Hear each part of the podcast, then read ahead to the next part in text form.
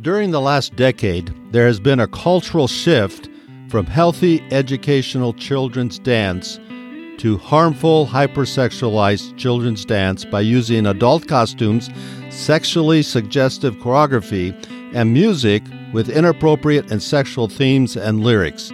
My guest, Mary Bowden, is here to explain.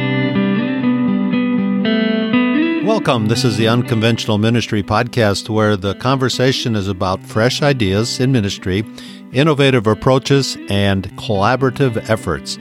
I'm your host, Dennis Wiens, Vice President for Ministry Partnerships at SAT7 USA.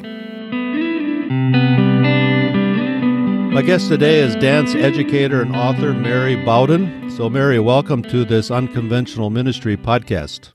Well, thanks for having me. You know, I was reading uh, through some of the information you sent. Um, you're a dance instructor. You've been in dance uh, most of your life. You've written a book on it. Uh, and this is a podcast about fresh ideas, fresh approaches, innovative approaches. And you have a book on worship and dance. That's quite interesting because mm-hmm. most people wouldn't think of that. So I'm really curious. T- talk a little bit about your background. You started dancing when you were small and you've written a book about worship and dance. So I'm I'm interested in this uh, career track that your life has taken. Well, I uh, was the youngest of four children when I was growing up, and we moved six times in my first twelve years. And uh, all through that time, there was something in my little heart that said, "Ma, I want to dance." But by the time we kept moving, every now, uh, every couple months, there was no time to enroll me in dance. So actually, I didn't start dance till I was 11 years of age. But I wanted it so, so badly. I begged for it for so long that when it actually happened, actually, it was as wonderful as I had dreamed it would be. And I really think the reason is that dance, when it's done uh, as God has wired us to do it, uh, integrates mind, body, and spirit.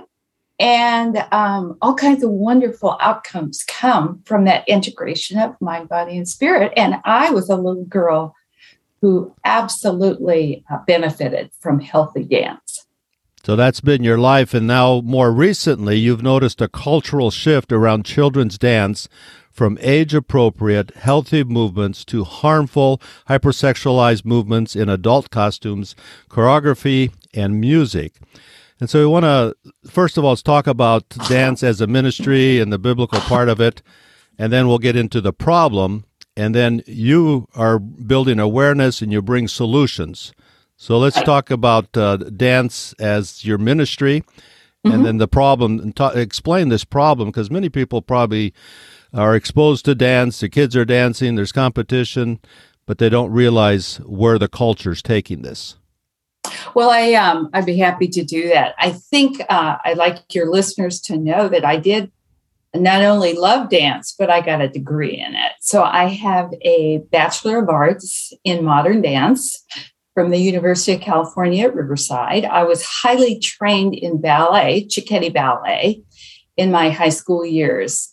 So that's kind of my background. And then I got a master's degree in worship um, from Hope International University in Fullerton, California.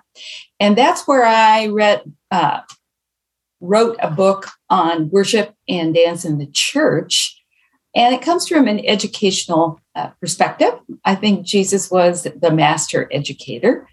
And I think sometimes we forget that he used the arts to show people you know, all the truths that he talked about. He was very, very creative using rocks and water and light and bread to show people uh, his father's heart.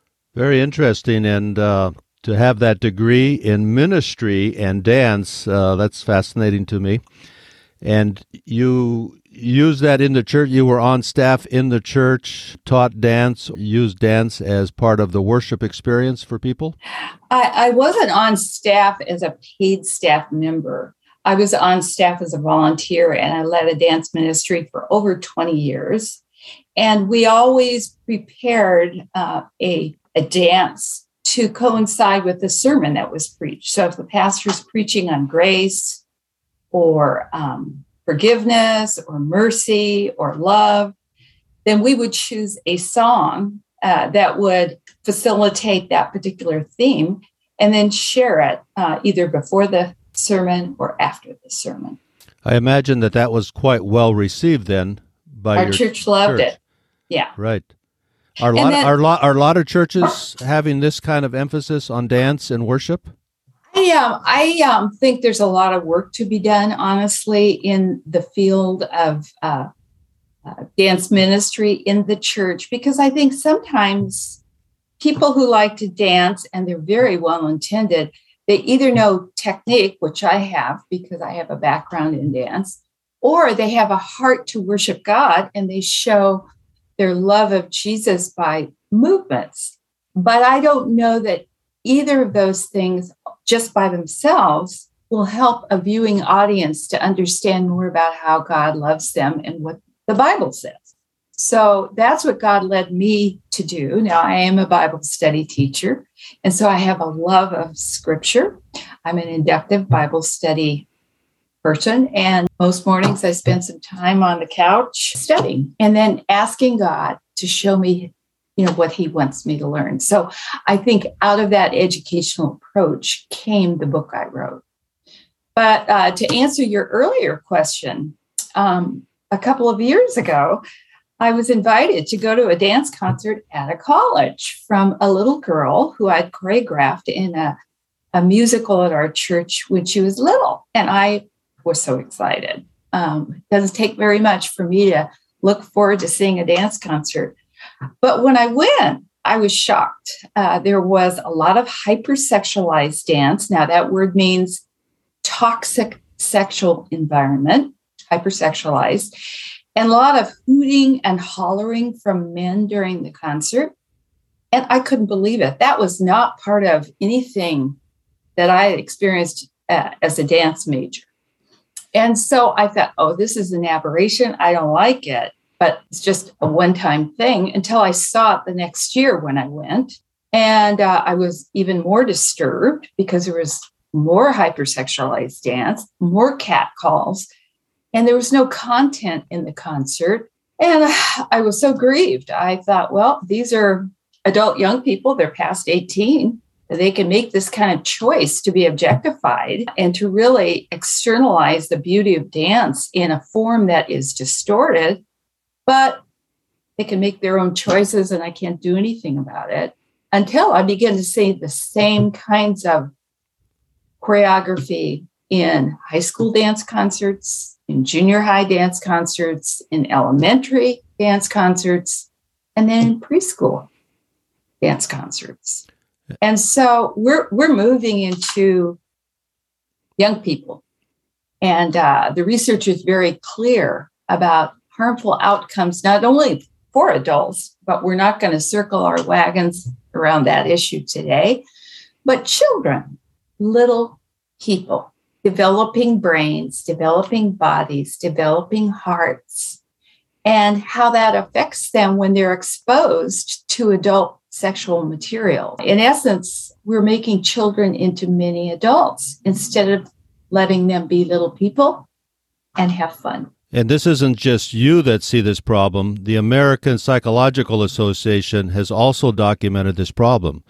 So, talk to us a little bit about the research that's being done on this uh, issue. I'd be happy to do that. And I should let your listeners know that everything on danceawareness.com is research based. So, we have the research uh, from the APA, but many other um, academics as well. In fact, I've interviewed them on a, a film uh, that anybody can access for free, folks. Uh, I want to underscore that word free, uh, so that you can educate the peer group around you. The APA says a child is sexualized when they're valued only for their sexual appeal or behavior, when their physical attractiveness is equated with being sexy, when they're made into an object, or when sexuality is inappropriately imposed on them. And of course, initially, when this report first came out, we were talking mostly about girls. And of course, this issue does focus on girls more than boys. But unfortunately, a lot of boys are now in this group. Very good. And is the church as you you have a uh, different programs, you have your website, you interact with a lot of people. Does the church in America realize this problem, or is this rather unknown? Uh, because you see a lot of people involved in dance, but does the church realize that there's a problem? Uh, I don't think the church realizes there's a problem, and I don't think the culture of adults realizes there's a problem. And and I can tell you why. There are three words I would throw out there: the internet, the media, and the pornography industry. Uh, when the internet came out over 20 years ago, nobody knew what would happen with the internet. And in 1996, uh, the Congress passed the Communications Decency Act, basically it it gave uh, the internet a free reign. There was no regulation for the kinds of materials that we could expose children or adults to, because no no one knew what the internet would be, how it would develop, what would happen, and uh, so that gave the access to good things, good outcomes, good exposure through the media and the internet and ultimately the porn industry. And then it gave, of course, negative, harmful outcomes available to people. And I really think so many parents are so busy and actually overwhelmed by the internet and all they have to do and how kids now are so exposed to the internet and the media and the pornography industry unbeknownst and unsupervised by them that they've they've just uh, said, you know, I can't handle all this, and I, unfortunately, I think a lot of things have happened on the internet that parents are totally unaware of, and so we're speaking of the church, but we're also speaking of caring adults who are not Christian. Right, and the culture puts so much pressure on conformity standards, That's, the way you look, and uh, activity. Right that the parents are overwhelmed by the pressure of the broader culture, let alone That's Christian right. parents. A lot of times don't filter the broader culture through the perspective of Scripture. Absolutely. And, uh, you know, Jesus was all about the inner life of a person changing the outer life. In other words, uh, you know, in my heart, which I have to be aware of, I make choices that show up externally.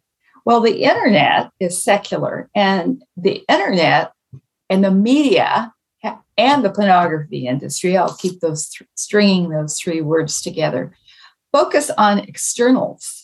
And so we have to question uh, what we're receiving uh, in those kinds of messages because actually the brain research says, um, and marketing experts know this, that uh, we copy what we see. So right. children copy what they see, but adults copy what they see. And it really is a grooming process that distorts um, the good um, blessings from Jesus, where he has us developing from the inside out, but they're interested in making money. They have external exposure, and um, we're buying it and uh, not evaluating the differences between good things and bad things. And you know, I have to tell your listeners, this happens all the time. And when I'm referring to is evaluating good things versus bad things. You do that every day. You choose what you're going to eat. Is it good for me? Am I going to have chocolate cake for breakfast, lunch, and dinner? Well, I don't think so. Because you had enough life experience, you know that's not a good thing. How much uh, sleep am I going to have? Am I going to stay up till 1 a.m. and then get up at 6? uh, and allow myself to be exhausted? Uh, or am I going to say, you know what, I'm going to go to bed at 10 p.m. so I can wake up and have a good day? So adults are always making choices, and we have to bring that whole element of choice, I call it informed choice, into the world of dance because dance is wonderful. The research shows that it's wonderful for children within, when it's in a healthy atmosphere. But um, if you take your child to a dance studio that hypersexualizes uh, your child, obviously the the outcome is going to be harmful. Right, and then uh, you know as they copy what they see gradually That's- and subtly it starts to influence their value system. That's right. Their choices. And then for us as Christians, as the broader culture influences our values, we tend not to then filter that through the lens of Scripture and correct where the, the wrong that the culture is leading us into. And so I think we've established that there's a problem now, give your website where our listeners can get resources because you provide a lot of resources on your website and videos right. and documentation. Uh, give the website and then talk to us about some of the the resources, the positive resources for dance in terms of worship in the church, but also resources to help somebody that's gone too far in the sexualization, hypersexualization of children. How can they get resources to uh, come out of that? Well, actually, my website to educate parents about what's happening in our culture and understand and know the differences between healthy and harmful dance is danceawareness.com. Now, I have another website called Soul to Sole Choreography that talks about dance and choreography and worship. So, uh, actually, I would have two uh, websites to direct listeners to that would be interested. I've written a book uh, called Dance as Prayer in Motion. It's on Amazon by Mary Margaret Bowden. And if you're interested in that, you're welcome to order it uh, on Amazon. And soul to sole choreography.org has some examples of uh, worshipful dance done in a church service. And again, I, I uh, earlier mentioned that that's aligned with the sermon that's being presented. And I should also say, I believe, even though I'm trained, I think both trained and untrained people can use their body to glorify Jesus, glorify the Lord, and uh, reveal biblical truth. So whether you're highly trained or you're not highly trained, I think you can uh, accrue some tools to know how to communicate to a viewing audience and glorify God. Mary, one question I have is what are the educational goals of dance?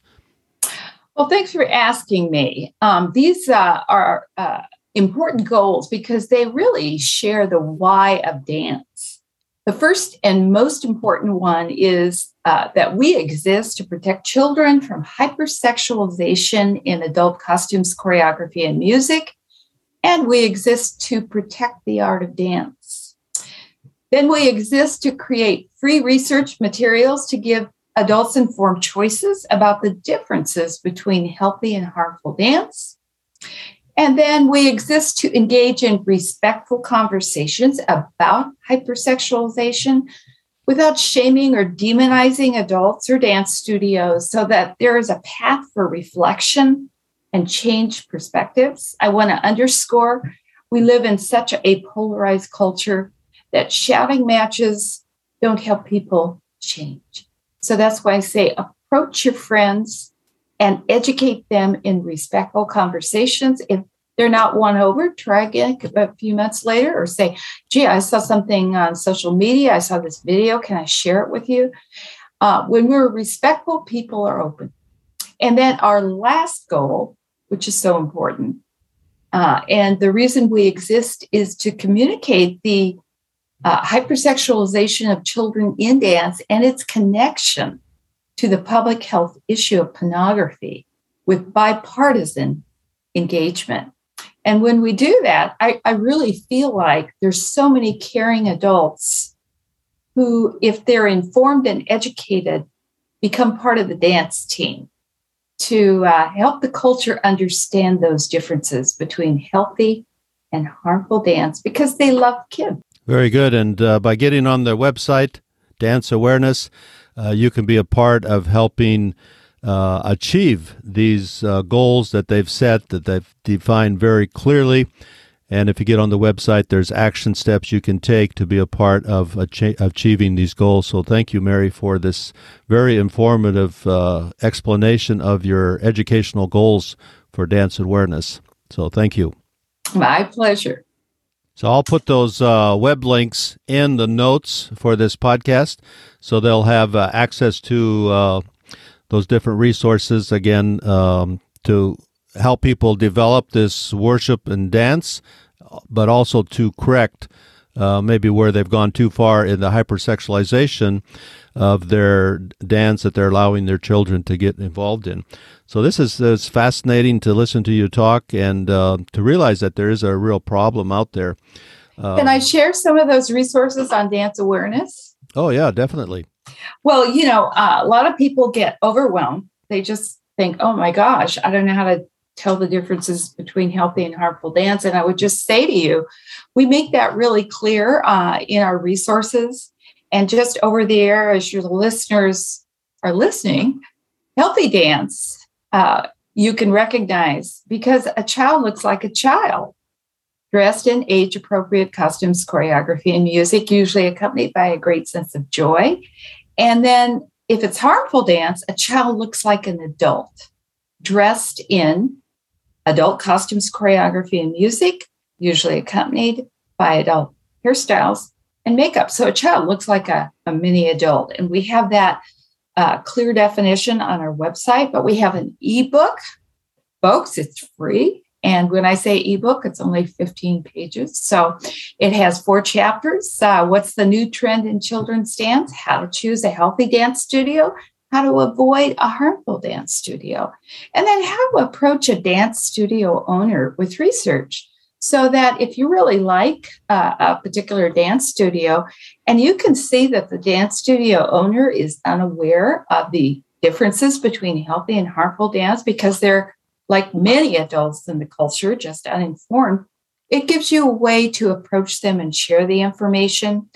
And then we have videos uh, to share on social media from 20 seconds to 20 minutes. Uh, there is a 20 minute film where I interview experts about this issue. There are petitions.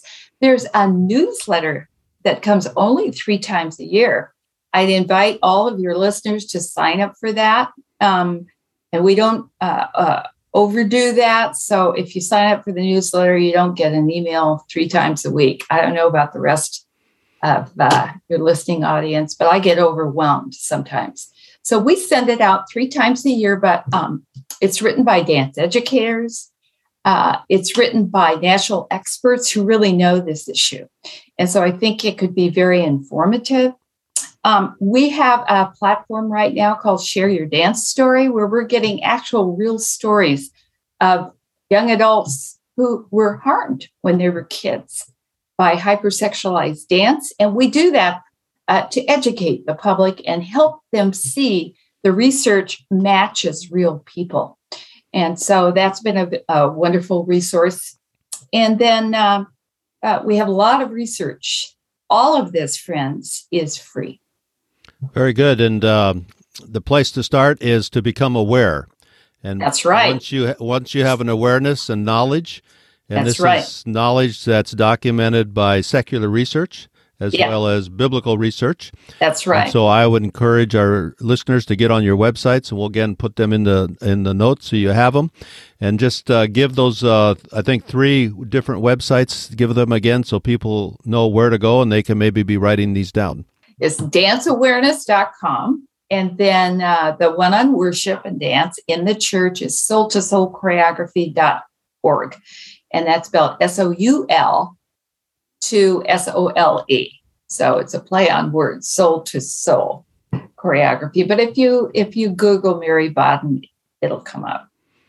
Very uh, good. And you have social media accounts, uh, Facebook, oh, LinkedIn, Twitter, Instagram, Facebook. Uh, you know, yeah, we have them all. Just search uh, dance awareness. Just search Mary's name, and it'll come up. So this is fascinating. Thank you, Mary, for joining us. Uh, what you, what's your message to the uh, the church? My message to the church, uh, and an action point to the church, as well as the secular platform, is uh, to identify the problem, be aware of the problem, make informed choices, and then I always challenge people to share the information with five to 10 adults in their relational world because we all get overwhelmed, right? We all think, oh, I can't do anything, so I'll do nothing. And, uh, and so I challenge people you can do something. You can do something in the church, and you can do something outside the church with friends that are not Christians. by informing them about what's going on and helping them make a difference in the choices that they make. Well, thank you, Mary. Uh, this has been interesting. I've learned a lot. I hope our listeners have learned a lot. You've given some great resources. So, thank you again for joining this unconventional ministry podcast. It's a refreshing idea, it's an innovative approach. And so, thank you for joining us. Well, I'm happy to be here and happy to share the beauty of dance and then educate people about the harms of certain kinds of dance. And again, we encourage our listeners to get on the websites and get informed and then take some action. So thanks again for joining this Unconventional Ministry podcast. In our changing world, there are more ways than ever to do ministry. Sat7 as a broadcast media ministry is changing how ministry is done. Through innovative approaches, collaborative efforts, broadcast satellite television, web streaming, and social media, Sat7 is making a difference. Visit Sat7 online today at sat number 7 usa.org to learn ways you can be a part of this kingdom work. If you've enjoyed this conversation, please share it with your friends. If you know of an unconventional ministry approach, please introduce us. We'd like to have them on as guests. Thank you again for joining this episode of the Unconventional Ministry Podcast.